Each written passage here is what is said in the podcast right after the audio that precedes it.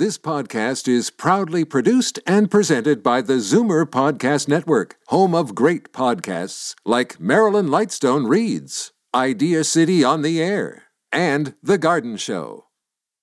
You're listening to an exclusive podcast of Fight Back on Zoomer Radio, heard weekdays from noon to one.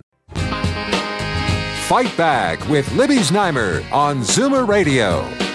Welcome back. Uh, we're talking about the new modeling that just came out in the last hour. We're talking about testing. We got a tip yesterday that the province is going to increase its testing strategy. Does that mean that they are going to give out some of those thousands and thousands of tests that are just sitting around? Uh, and we're talking about the new travel rules, which don't make a lot of sense to people and have given a lot of people a really bad experience being stuck in quarantine hotels with no food, no baby formula, and then after they get a negative test, being unable unable to reach the people that are supposed to clear them to go home. So, all of that. The numbers to call 416 360 0740, toll free 1 866 740 4740. I'm talking to Ashley Nunes, who had an article in the Globe and Mail uh, with his view of the new travel restrictions, and Dr. Prabhat Jha, epidemiologist and faculty member at the Dalla Lana School of Public Health at the U of T. And Dr. Jha, first of all, it seems to be that the Omicron variant is more contagious, but it's looking like it's less virulent. Um, do you put a lot of stock in that preliminary finding, and what do you think? I think we have to remember what Yogi Berra said. You know, he said you can observe a lot by watching, and we really just need more evidence. Uh, there are some suggestions that um, the uh, Omicron variant seems to lead to more mild cases. These are case reports coming out of South Africa, but that very much depends on the population. I mean, if that was a lot of unvaccinated or younger people it might very well be different here. So we need um, patiently another week or two of observations and studies from the UK and other places that have enough Omicron cases that they'll be able to determine whether it's leading to um, serious illness as well as being reasonably easily transmitted. Um, I think the main strategy, though, is we have to keep our focus on what is ahead of us, which is Delta. Delta is dominating in the U.S., and again, driven by unvaccinated populations. Here, Delta is also um, very much driven by unvaccinated uh, populations. And you have to remember, even this scenario that people say, oh, well, I know people who've been vaccinated but got infected. If you walk backwards, uh, or if you look carefully at most of those, uh, in fact, vaccinated people get infected by contact with unvaccinated. So we still have to keep the goal on re- really reducing the numbers of unvaccinated. That's equally true in Ontario as it is in the U.S. and globally. The Omicron arose because of large percentages of unvaccinated populations in in uh, sub-Saharan Africa, and those are variant factories. So the right way out of this is to vaccinate and to test intelligently. Oh, well, we'll get to the testing intelligently. I mean, you you've been talking about how much more time we need to really know what's what, but it's the the timing isn't good because this is the holiday season when people are getting together. So, Dr. Jha, would it be a good idea if people just got those testing kits and say if you were going to have 10 people over, uh, have them take a test before they come? A matter of being prudent and saying, well, family gatherings among those that you know have been vaccinated probably are okay. Do you need to get everyone tested there? No. But if you're planning to throw a rager where you're going to get a lot of kids showing up and teenagers or young adults, then maybe testing is a good idea. But I, I really think we need public health guidance to advise on the numbers of people that are permitted because people do listen to those government signals. I'm looking forward to what the government announces for uh, any capacity limits, for example, that they suggest. Uh, Ashley Nunes, do you have a view of that? Well, I would say that having landed in Toronto over the weekend, you know, being shuffled into a large hall with large groups of individuals certainly made me very nervous. Um, and I'm curious as to what the government, um, whether the government will follow its own lead if it places restrictions on how many people can gather in one particular space. Um, I don't know about you, but I'm not terribly thrilled about uh, you know hanging out with hundreds of people in you know in the main terminal at Pearson. So uh, yeah, like as, as, I was saying in a previous segment, I think uh, that my husband and I uh, hit a very sweet spot. We we had a trip to New York about three weeks ago, and nothing, everything was fine and nothing was crowded, uh, unlike what we experienced in the summer. So. Um, yeah, um, some some things, as I said, don't seem to make sense. Let's hear from Trevor in Milton. Hi, Trevor. Hi there. Go ahead. You're on the air. Trevor? Okay. Let's go to Mike in Woodbridge. Hello, Mike. Hi, Libby. How you doing today? Fine. How are you? Great. Just great. Just have a general question regarding travel from Toronto to the U.S. Uh, obviously, the, a lot of confusion over the kinds of tests you need. Uh, leaving Toronto to go to the U.S., U.S. has introduced the test 24 hours ahead of travel? Yeah, it's just an antigen test, though. Okay, antigen. What about the test? Do you need one to get on the plane, like a PCR test? Uh, no, you just need the antigen test, but within okay. 24 hours. Okay, so that'll suffice both getting no, at the airport and getting into the plane. Right. It just it's not. You won't get back in the country with that. No. Okay. So back in the country, we go back to the PCR test. Right. Correct. Wonderful. Wonderful. Okay. Appreciate the clarification. Thanks, Libby. Thanks. Okay. that was an easy question. Most of them are a little more difficult. Uh, Dr. Jha, what, I mean, we've seen that there are some areas where there are restrictions that have been imposed in terms of gatherings, no more than 10 people inside and uh, I forget the number outside. None of these areas are in the GTA, but you know, there's a thought that maybe more restrictions have to be introduced. What do you think of that? I think that's absolutely prudent. Um, remember, what we, the tools that we have, we have to use well, and we know that coming into Christmas, where you get more crowding indoors, that these kind of signals do help. So I think discouraging travel uh, is a is a good signal for the government to uh, communicate currently. Uh, discouraging large gatherings indoors, particularly without masks, is a good signal. But that can't be really enabled until we get a more systematic approach to testing and rapid testing. So I'm not sure why the delay. I would like to see it before Christmas the federal or the provincial governments announce something akin like every Canadian household will have access to X number of tests and uh, guidelines on how to use them. And I think people would use those uh, carefully and intelligently um, for the most part. And that would decrease the number of cases that are occurring. Remember, when you have a test, people think, oh, you, you know, you just would abuse it. But it also, there's a sense of responsibility with it. You think, okay, I'm taking the test. If I'm positive, I've got a moral obligation to make sure that I report it to my doctor or report it to the health clinic and I isolate.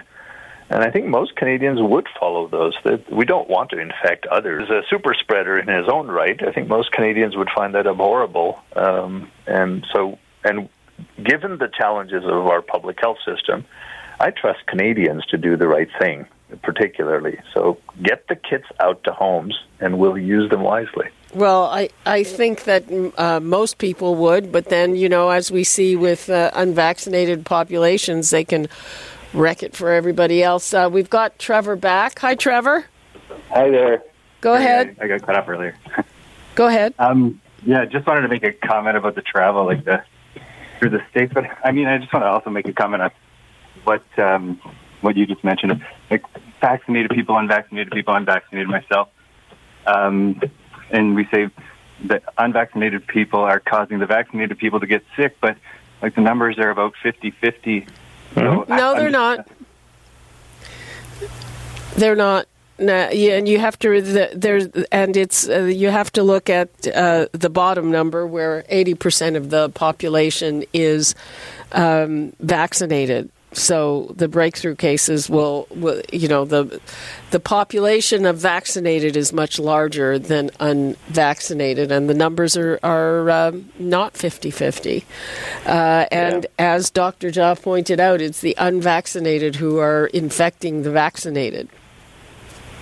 You have to look at it by risk, right? Which is how many people are in that category. So if you take um, the the risk in unvaccinated is something like eight or nine times the risk uh, in the vaccinated of being infected and of being hospitalized or dying at something like 20 or 30 times.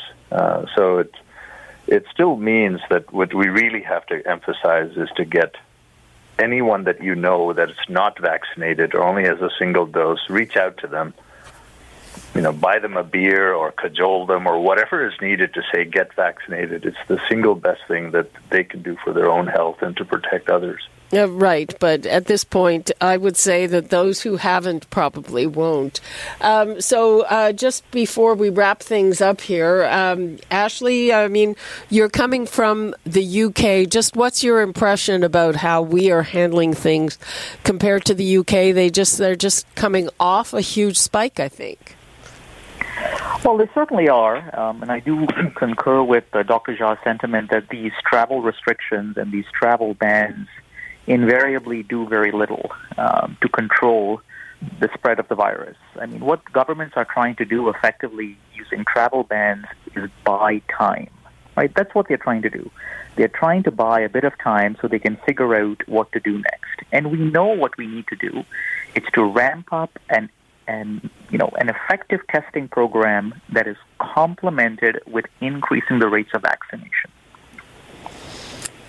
Dr. Prabhat Jha, what what's your view? I fully agree. I think you know we've been singing this teaching song for, or this this testing song for right from the start, and I just do not understand why that's not been done. Other countries have been able to do so, and um, I don't know, is it distrust of people think, oh, they're going to abuse it at home? I think, yes, there'll be some of that, but there'll be a huge amount of benefit when you get most Canadians who I do trust would use the test intelligently and it, uh, in a way that decreases transmission. Uh, and that would help us. That's ultimately our goal is to make sure our ICUs and hospitals aren't flooded uh, with uh, with really sick COVID patients, and the best way to do so is expand testing and vaccination. And uh, are you expecting a spike around the holidays? I, I don't. I'm, I'm careful of those projections uh, because you you know they're based on some past uh, data. We don't know yet um, about uh, the how widespread Omicron is going to be. So I think we want to be cautious. Um, the concern should very much remain get the above 50 population across Canada vaccinated. That'll really drop down our uh, ICU and hospitalization rates and getting full vaccines. There is an argument, uh, which is not as strong, but I think a fair one also, of introducing the third dose for particularly those adults that got vaccinated early, meaning they got January, February doses, let's say, and their uh, immunity might have waned over time. So I think those sensible strategies to try to boost the population uh, or boost the immunity in the above 50s are the single best thing we can do to make sure our hospitals aren't flooded. But the best strategy to decrease transmission overall is to take the testing tool uh, toolkit out of the toolbox. It's mostly unused, and let's start using it seriously. And I agree with Dr. Nunes. We just have not done a systematic testing strategy, and but this would be the time to do so. Okay. Well, uh, we've been told that it's going to happen. We'll wait and see. In the meantime, thank you so much, Dr. Prabhat Jha and Ashley Nunes. Thanks. Thanks very much. And that is all the time we have for today. You're listening to an exclusive podcast of Fight Back on Zoomer Radio, heard weekdays from noon to one. Fight Back with Libby Znaimer on Zoomer Radio. Welcome back. New modeling shows COVID 19 cases are rising in most public health units due to the Delta variant, and testing has not increased, but positivity is rising, and that means it's a real rise in cases. At the end of November, the overall positivity rate in the province was 2.5%, but in some regions it was well over 5%. And today, Ontario reported 928 new cases. That's an increase from a week ago and days ago, and more than half people not vaccinated. There's no surprise there. Uh, but here's the thing is that even without Omicron, ICU occupancy is predicted to grow to 250 to 400 beds in January, which would put hospitals under strain. And in the meantime, we've got these new travel rules and restrictions that tended to keep the Omicron variant out, uh, but they're confusing. And a lot of people doubt they're going to be effective. And a lot of people say they are unfair. And the implementation uh, leaves something to be desired. Uh, wonder what you think out there. Our audience 416 360 0740, toll free 1 866 740 And let's bring in Ashley Nunes, Director for Competition Policy at the R Street Institute and a research fellow at Harvard Law School, and Dr. Prabhat Jha, epidemiologist and faculty member at the Lana School of Public Health at the University of Toronto. Thanks so much and welcome. Hi. Hello. Hello. Okay, let us begin with Dr. Jha. So, what do you make of these new modeling numbers? Uh, is it uh, better than you expected, worse than you expected? Well, I think we knew that uh, the Delta variant is causing uh, still increases, and we know that it's driven very much by the unvaccinated populations. Canada has done well overall uh, but we still have important pockets, particularly in people age 50 or over who have not got um, uh, the vaccine or the full doses of the, the vaccines. And it's in those populations that uh, that end up in, in intensive care or in hospitals.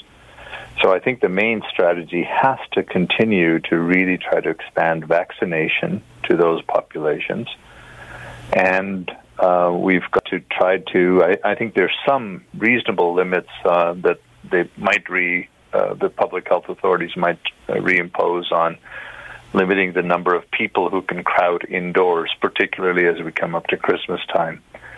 Uh, so I, I, think those things will be needed, um, but we we have no choice really except to uh, stick with those strategies. Our testing strategy has been a real disappointment, and I'm dis- and I, I do con- continue to think that that's still an area where we could do a lot more.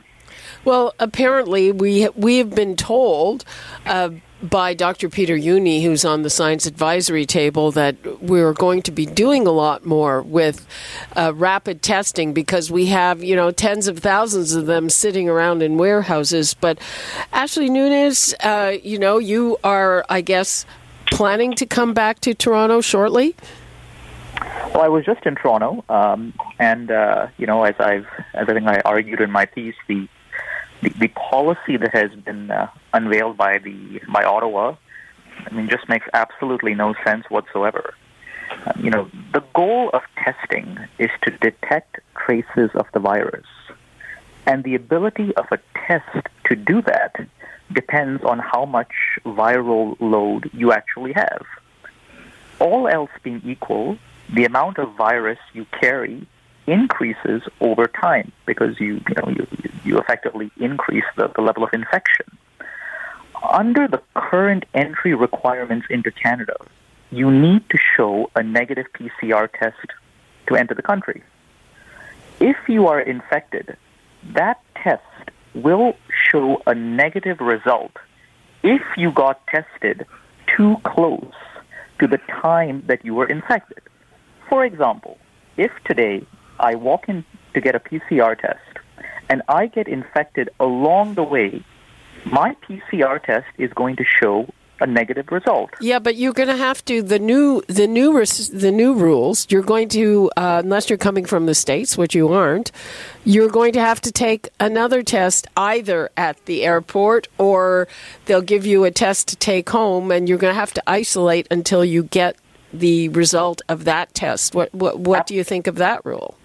And that will do very little to change the outcome, because if I get the test today and I test negative and I have been infected today, and I fly to Canada tomorrow and I take the test upon arrival, there is a very high probability I will still test negative because the viral load has not had enough time to sort of reach the levels required to yield a positive result. Dr. Jha, do you agree with that? Oh, I think it's complicated. Uh, what what we know is that um, we have to try to emphasize vaccination. That's the most important goal. So, among vaccinated travelers, even if they've been exposed and infected, their viral load will be certainly lower. So, that means the testing strategies and all the things that we've thought about probably don't work as well. Dr. Nunes is right that it's more effective to test at what's called uh, exit from quarantine versus at entry. And I think you have to be sensible about what we know about the policies, uh, or sensible about how little we know about the science behind the policies. So I personally think that testing within 24 hours of departure uh, from coming into Canada for flights is reasonable. And then the strategy that I would favor is basically if you've tested uh, negative, then on landing, you could repeat the test, but you know the chances that you're going to pick up something are really low. Uh, if you've had a negative test to start with, and if you've been vaccinated, and then the strategy really should be to say, all right, then you can go home, and uh, seven days later you should get a, a, a rapid test done at home and sent that in.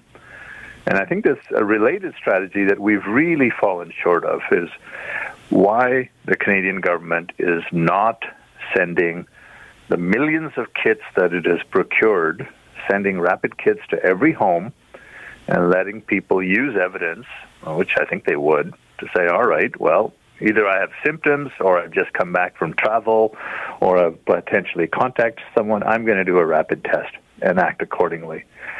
Other countries have done it. The UK, you, they'll send you, they send a kit home, I think, every week um, and people use them uh, intelligently, and we've just not done it here. Uh, and this creates this the sense that well, the only way we can keep ourselves safe, which is absolutely not true, is to close the borders for travel for some countries, and that's just cosmetic. It doesn't have any impact on the pandemic. Ashley, uh, have you been using rapid tests in the UK? Well, I have not uh, used rapid tests in the United Kingdom. Um, I would echo Dr. Jha's sentiment. Firstly, that it is important to get vaccinated. If you look at Canadian government data regarding the positivity rates amongst vaccinated versus unvaccinated travelers flying into Canada, the positivity rates are much, much lower, of course, for vaccinated individuals. Uh, Dr. Jha also raises the point about uh, you know sending out kits to individuals uh, so that they can test themselves down the road. And this is incredibly important because if you are going to adopt a multi-pronged testing strategy, if you want to have individuals be tested multiple times, the key to getting accurate data is spacing those tests out, which I think is what Dr. J- Dr. Jha is, is alluding yeah. to. Yeah, very much so. Okay, we've got to take a break. We will be back with more on this, on the testing strategy, on the new rules for travelers, which seem to be changing by the minute and which seem to be implemented in a, a really uh, wacky way in a lot of cases. But we're going to take a break. Before we go to break, 416 360 0740, toll free 1 866 740 4740. And, and let me throw this out there to the the audience, would you be more comfortable with whatever holiday gathering you may or may not be doing if you could just have everybody take a rapid test beforehand? We'll have that when we come back. You're listening to an exclusive podcast of Fight Back on Zoomer Radio, heard weekdays from noon to one. Now, Fight Back with Libby Znaimer on Zoomer Radio. Good afternoon and welcome. It's Tuesday, time for our crack strategy panel. The Toronto Board of Health has voted in favor of asking the federal government to decriminalize small amounts of illegal drugs in the city as public health officials try to combat the worsening opioid overdose crisis. How would that work? Meanwhile, America announced that it is not sending a diplomatic delegation to the upcoming Beijing Olympics. It's a bid to send a strong message on human rights abuses in China. Is that an effective way to do it? And should Ottawa follow suit. Just yesterday, our ambassador to China announced his resignation. Dominic Barton is widely credited with a major role in winning the release of the two Michaels but he's also been criticized for his pro China stance. Conservative leader Erin O'Toole implored the Trudeau government to appoint a career diplomat rather than a crony. So, Let's begin there. The numbers to call 416 360 0740, toll free 1 866 740 4740. And now I'd like to welcome Karen Stintz, CEO of Variety Village, John Capobianco, Senior Vice President and Senior Partner, FleishmanHillard HighRoad, and Charles Sousa, the former Minister of Finance for Ontario and MPP for Mississauga South. Hi, everyone. Hi, Libby. Hi, Libby. Uh, so let's begin with John. Uh, did Erin O'Toole strike the right note? In what he said about making sure that the next ambassador is a diplomat, and uh, how do you think it went over? Well, I'm sure it didn't go over well. I'm not sure the prime minister likes to have anybody dictate to him who he should be appointing in in, uh, in varying spots, and and I'm sure that uh, the same was when when Stephen Harper was prime minister, and the opposition would say to him, you know, make sure that your appointments are are nonpartisan and are are you know um, are in a certain sort of way. But I do think, though, under Stephen Harper, he did try to normalize uh, the process of appointments. Libby, when it when it comes to diplomats and others, where you know setting up a committee, and I think I think the Prime Minister uh, Trudeau sort certainly adopted that early on uh, in uh, and he did that with the Senate as well. So he tried to make sure that it took he took the partisanship away from from some of these appointments. But the China appointment, the China ambassador appointment, was a particularly sensitive one, and um, the current, you know, the current uh, uh, ambassador who's resigning uh, was a was obviously a crony, a, a friend, uh, uh, supporters of the prime minister, but he also had a lot of talent and and, and certainly had some uh, some some diplomatic chops, if you will, that, that probably made him into a, a pretty successful ambassador to, to China, given the fact that he was credited for releasing the two Michaels. But you know, I do think that Erin O'Toole's point, though, is to say, look, it, this relationship with China is very sensitive. You need somebody who actually knows diplomacy and has some level of diplomatic skills and connections uh, that can actually sort of navigate some of the some of the uh, you know the, the, the, dangers that is with China. So I think his point was well made. I'm not sure the prime minister will follow it, but I think it's uh, it's something that he should take uh, you know should take to heart. Karen, uh, is Canada kind of behind the eight ball again when it comes to China? Um, the U.S. is not sending diplomats to the Beijing Olympics. Uh, we don't know what we're doing, uh, and uh, we haven't even made a decision on whether Huawei can participate in 5G. Uh, so, do we just look, you know, weak when it comes to China? I think there's no question we look weak when it comes to China because even our allies don't want us to uh, be at the table when they're talking about um, how to deal with the aggression from China because they see us as the weak link, and we are because we don't have a strategy for engaging with China. So, you know, to the extent that uh, Erin O'Toole said we need to have someone who is, uh, you know, more of a professional diplomat in the position of ambassador to China, you know, is really what he's saying is that we need a strategy for dealing with China because right now we've got complete paralysis. And, and to your point, haven't made a decision in which the rest of the world came, I say the rest of the world, you know, the UK, the US, Australia said, no, Huawei can't be in our 5G network. We still can't make a decision on that. And it's been years. Yeah. you know, and the fact that the two Michaels were held hostage, I think, speaks to the fact that we actually we're not even a middle power anymore because China felt quite at ease picking up uh, two of our citizens um, and holding them hostage for two years. Well, and you know, even the way that it's playing out for um, Canada Goose in China, how they've like basically shut down that company in China by uh, you know a couple tweets, and so it, it, it's it is it, it is urgent that Canada realize that our status, our international status, is on the decline, and that unless we take some strategic, forward-thinking moves and actions, we are further at risk of being alienated. Well, yeah. The only thing I would I would argue, Karen, is that you know the horses have already escaped. Yeah. Yeah. Uh, you know, it's been a long time since we were actually a middle power. But uh, Charles Sousa, I mean, I think I think Karen has it right saying paralysis. So the two Michaels are out. You know, why haven't we made a decision on Huawei? And and what about our stand on the Olympics. I mean, there are people who say what the Biden government is doing is probably not that effective either.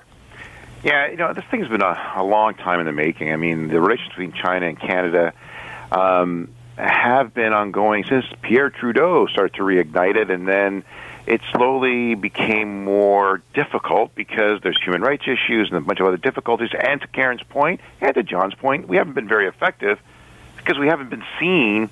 We seem to be sucking and blowing at the same time when it comes yeah. to China. So at home, we make a big stink about the human rights violations, but then when we're meeting diplomacy with Chinese, we're saying, "Hey, we want to do business with you. We want to help." And politics and sport, politics and entertainment, you know, they don't mix. But the point is, it's politics and money, and all these in, all these initiatives come with a lot of money, and this is where we become uh, we have these these conniptions about how to deal with China. Dominic Barton is an excellent choice for the ambassador when he was brought in. He's well connected in China. He knew what he was up against, and he was able to and he was able to maneuver within uh, those arrangements successfully. But even under Harper, there were toxic uh, issues between China and foreign diplomacy around the world. And under Trudeau, he wants to be the nice guy. He wants to be loved by everybody, but he can't have it both ways and we are being indecisive, and it's difficult. It's really difficult in terms of us moving forward, especially with our allies. Well, yeah, I mean, the other thing about appointing, you can appoint the best diplomat in the world, but if he doesn't have instructions to go do anything, he's not going to do anything. Well, I think Dominic had instructions. Well, Dominic did have. why he was there, and he did what he had to do. I mean, uh, John McCallum, who was there previously, got himself into trouble because he spoke out of turn and uh, he made commitments that he couldn't have, shouldn't have made. But the the question still becomes: What is retribution? What is the best form for us to ensure fairness and the rights of individuals are met? and combat coercion and violations. And they rightly state the United States and Canada also have had abuse. Now, we've taken steps to try to correct them, and we're public about it. The issue with the Chinese is they're very secretive as to how they proceed, mm-hmm. and the ulterior motives with Huawei and so forth are still misunderstood, and frankly, maybe not misunderstood. Maybe it's very clear, and we have to be very careful.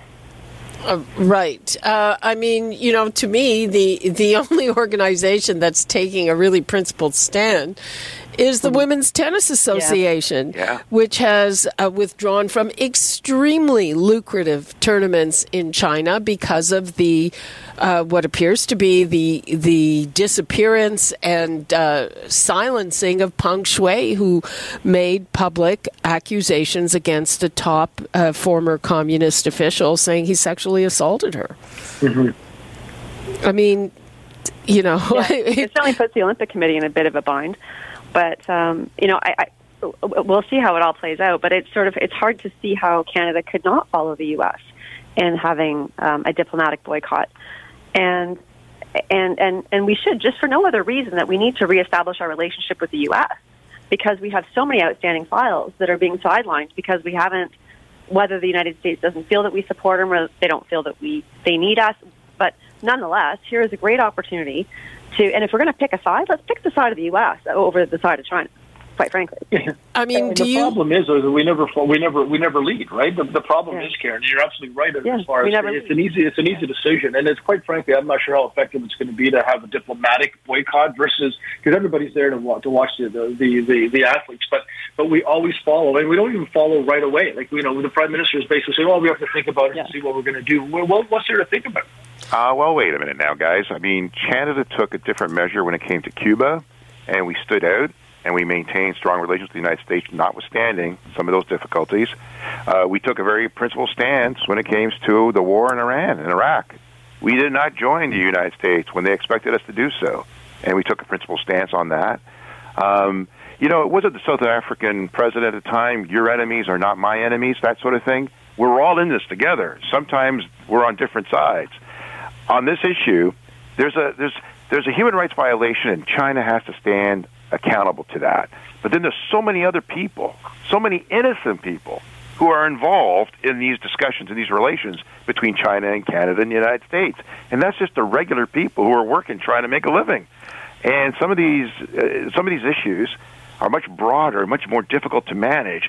But Canada, they have not taken that that principled stand. They, we haven't seen that, right? We haven't seen what we've seen historically. And Well- that's the part that gives me more concern. I, Karen brought up an interesting thing, saying we should we should uh, follow the United States just to try to repair our relationship with them. I mean, uh, you know, I don't see a lot of evidence that Joe Biden thinks Canada is one of his most important allies. Uh, on the contrary, Yeah. so. Yeah. Uh, John, do you think that that you know following them on this one would help us with them? Well, and Charles makes a good point with respect. You know, it's you know, we don't blindly follow the U.S. and we should think on this one here uh, on China and, and what they did with the two Michaels and spe- specifically. Uh, you know, it, it's there's a little bit of a difference here, and, and I think that we need to be strong. And the problem is that we've never had a compass uh, when it comes to when it comes to China, and I think the prime minister kind of continually flails with, with with China. But I do think though that it's an interesting concept um, with respect to the U.S. I'm not sure anything we do is going to make anything better between Joe Biden and and, and uh, Justin Trudeau. There was an expectation. Intuitively, we all thought, oh, okay, well, Donald Trump's gone, my Joe Biden's in. That's going to cause a bit more of a of a cozier relationship with, with Justin Trudeau. But we haven't seen that. We haven't seen that on the trade. We haven't seen that on any of the calls that the that the, that the president has made. That that normally you would you would do a courtesy call to the prime minister of Canada, probably first one of the Yeah. first calls you'd make in the past, and that hasn't happened on almost any major international files to date. Yeah, um, I mean, uh, we seem to be maybe even uh, further behind the eight ball. Well, I not. think we have to call no. them to say, hey, by the way, did you miss me on a call? I, I mean, uh, Karen, what do you think? Is this just uh, you know turning from going from bad to worse? Well, I think, and it, I think so, and because um, because we can't seem to make a decision on China. Like uh, to Charles's point, we want it both ways, and you can't have it both ways. Sometimes you just have to make a decision. Yeah. And um, on this one, you know, I, I don't see why Canada would want to send any diplomatic uh, representation to China. Because we are completely aligned with the U.S. in terms of holding China to account on their human rights abuses, on uh, the way that they are actually um, asserting their dominance in, in ways that are, are potentially globally destabilizing. We've got, you know, we should align ourselves with the Huawei decision. And again, we, we just have to, we, we have to pick a side. And it's not, it's not that China is our enemy. I wouldn't want to use those, that kind of language, but our interests around China are more aligned with the U.S. than they ever have been with respect to how we deal with a superpower. And, and we have to start standing up and demonstrating that because the world right now doesn't know where Canada sits. They don't because we have Canada doesn't know where Canada sits. Canada doesn't know where it sits. So we need to start making some of those decisions. Yeah, I mean, it- to say, I don't like, and he apologized to everybody under the sun for everything. Like, surely to God, he could stand up for human rights abuses in China. Well, yeah, and they, I mean, you know, uh, I don't even know what, what to say on this. But on the other hand, does anyone care if the diplomats don't go? I mean, the Chinese have said that the U.S. will pay for this insult, but I don't know. Does anybody care if diplomats aren't in the stands? right. No, but I think the U.S. cares. Like, they want to be supported in this one. I would imagine. Yeah, but I, I think you know, and I'm not surprised that China came out so quickly after the U.S. did that, to sort of because I think they want to sort of prevent other countries from from trying to do it, or at least maybe intimidate them from saying, well, you know, we're gonna we're gonna you know pay the price. You're gonna have to pay the price as well. So I think there was some level of, of, of you know politics there in doing that. But but quite frankly, though, and, and it's it's not going to be. It's a symbol. It's a symbolic boycott more than anything else. The, the true boycott would be to prevent any of your athletes to go. That would be a true boycott, as we've seen in the past happen. But you know, this is a symbolic one. At least it's a gesture that shows that that you know, and it's got China mad, and that that in and of itself might be what the U.S. wanted to do. But um, more than that, I think people are still going to end up watching the Olympics because the athletes are there. Okay, let's take a call from Nick and Markham. Hi, Nick. Hi there. Uh, we talk about human rights, the Chinese abusing uh, certain groups in their nation. What about how many countries the United States has bombed since 2001? It's like, what, 15? How many murders in the States every day? And you talk about human rights in China. China's surrounded by U.S. bases in Guam, in Hawaii, all over the place, Australia. And you squawk about the Chinese. Well, you made them what they are. You're the ones who wanted all these free trade deals and gave them the technology and the know-how on how to build things, and you go allow corporations to go there because they don't have to pay any wages or deal with any environmental issues or anything like that. I'm, I'm not sure that all those things are, are still accurate, but I think I get your drift, Nick. Thanks for your call. Uh, what do you say to Nick, Charles? Yeah, I think Nick is, he makes a good point. I mean, all countries um, have had violations and human rights issues. Canada is undergoing some right now. I mean, uh, and, and, and Trudeau is apologizing for everything, as Karen mentioned. The United States has also had a long history of aggression. And so China is stepping up. But the point is, we are holding ourselves accountable. We are acknowledging. The Vatican is doing their part, even with, with the religious movements and so forth that we've had over the years. But China has stood more silent and more inward. Notwithstanding, they also acknowledge the shortcomings.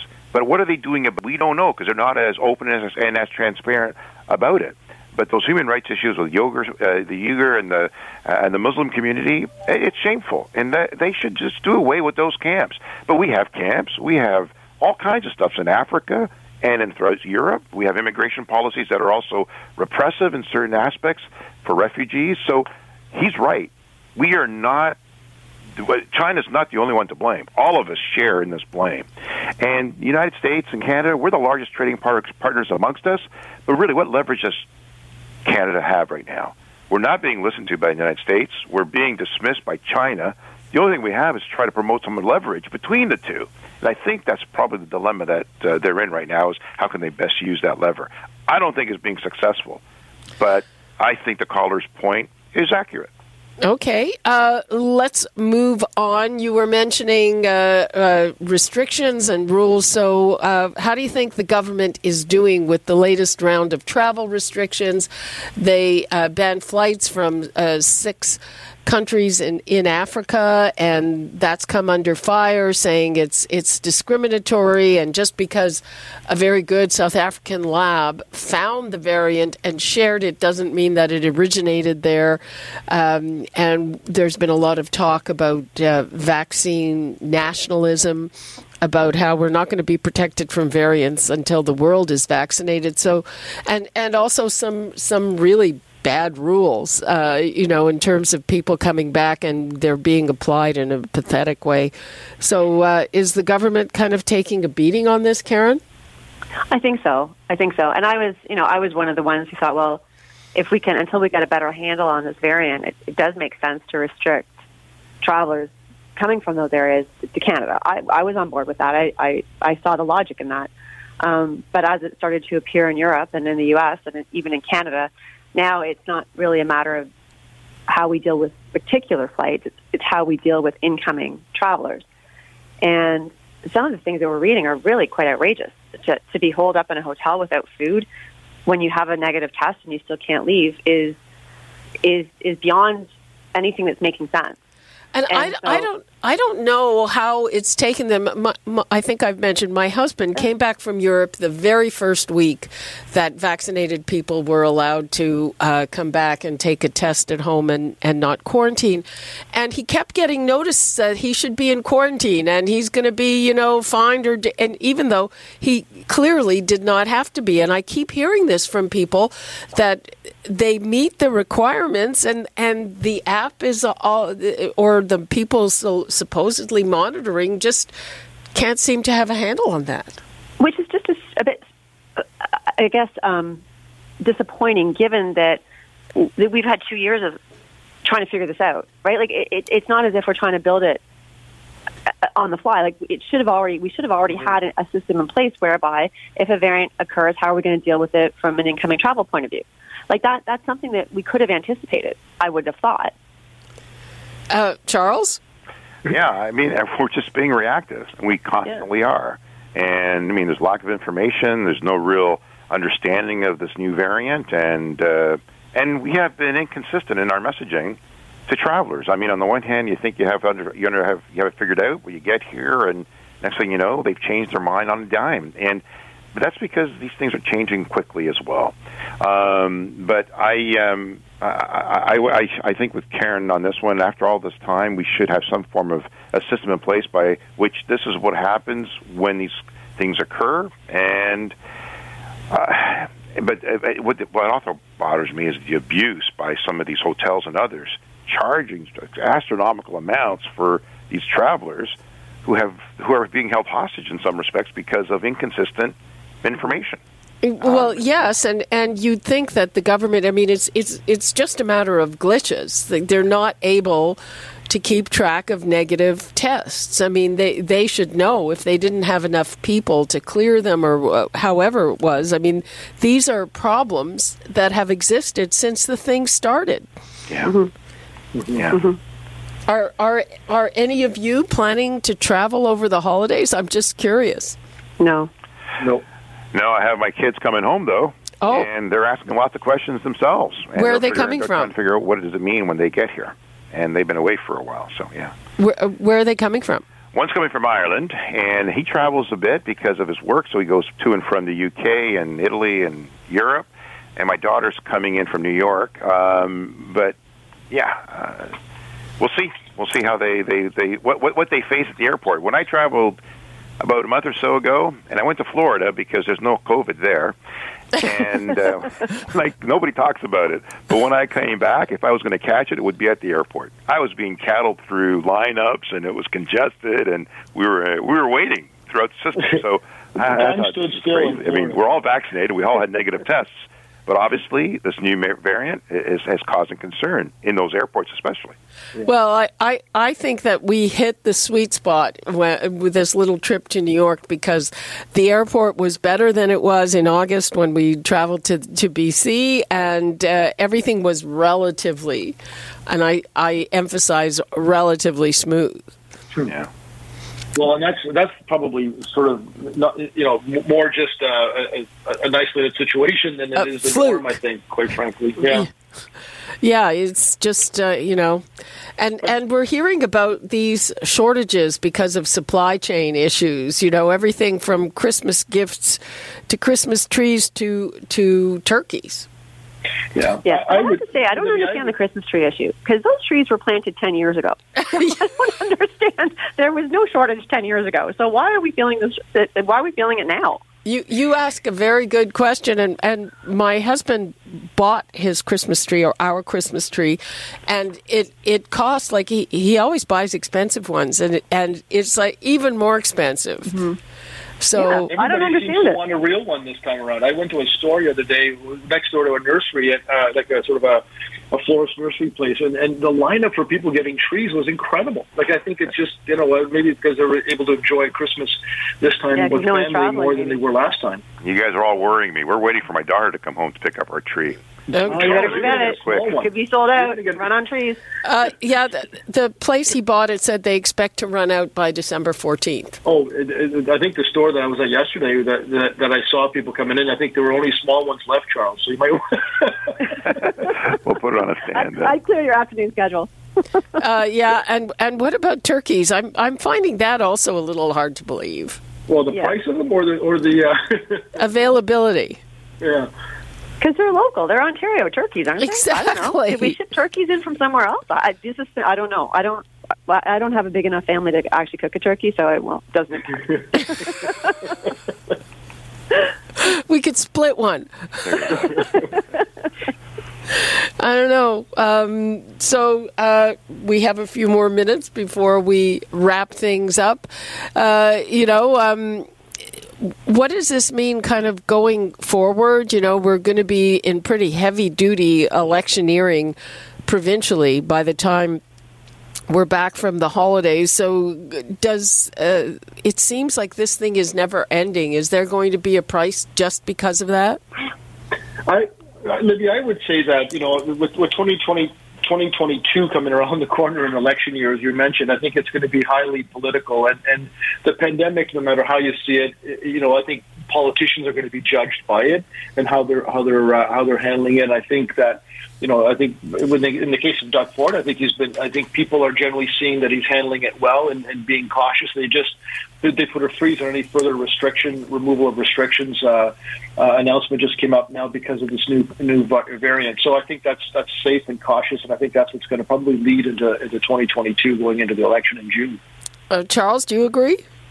Yeah, I mean the pandemic is going to be a continuing issue for for them in this election. We'll see how it gets resolved the whole notion with the highway and and and you know supporting his friends will still be an issue. Um, I tell you though, I like what they're doing with long-term care and, uh, and health. I mean, they're they're following up on some programs that we had put forward, and they've they've enhanced them, which is a positive thing. But we didn't even talk about the opioid crisis and the health issues. Those are going to be a matter for him to concern with, and and the fact that they're being recommended to go decriminalize on some of these things is a good thing it's a good thing to do. It's worked well in Portugal 20 years ago. Yeah. We've held to a high standard. You mean drug use went down, um, uh, the treatments went up, uh, crime crime went down tremendously because they weren't now breaking and entering into other things. But if we can reorient our reorient our policy and provide health led approaches to treatment as well as decriminalization, that whole stigma falls away and, and there's a positive outcome. And it happened in Europe, or at least in Portugal, and they're held to a standard to, for that effect. I think if if the government were to enhance and embrace some of these measures, that would show them as being caring and really concerning about not only the economy but people's livelihood. Uh, isn't I'm just before we go, but isn't that up to the federal government to agree to that decriminalization? I mean, where what what role does the province have to play in it? They can recommend it. yeah, they can recommend. They can sort of say, but but it's true. I mean, uh, I mean, and I think the, I mean the, the recommendation has been made. I think the federal government will embrace it, but the province should really take it on and lead it because they have to implement it, and they should fight for it. Okay, well, that's interesting. And thank you for that. And that's all the time we have for this segment. So thanks so much, Charles Sousa, John Capobianco, and Karen Stintz. All the best. Bye. We'll talk again soon. And we are going to take a break. When we come back, we'll talk about those travel restrictions, how they're playing out, and also the latest modeling that just came out in the last hour when we return. You're listening to an exclusive podcast of Fight Back on Zoomer Radio. Heard weekdays from noon to one. This podcast is proudly produced and presented by the Zoomer Podcast Network, home of great podcasts like Marilyn Lightstone Reads, Idea City on the Air, and The Garden Show.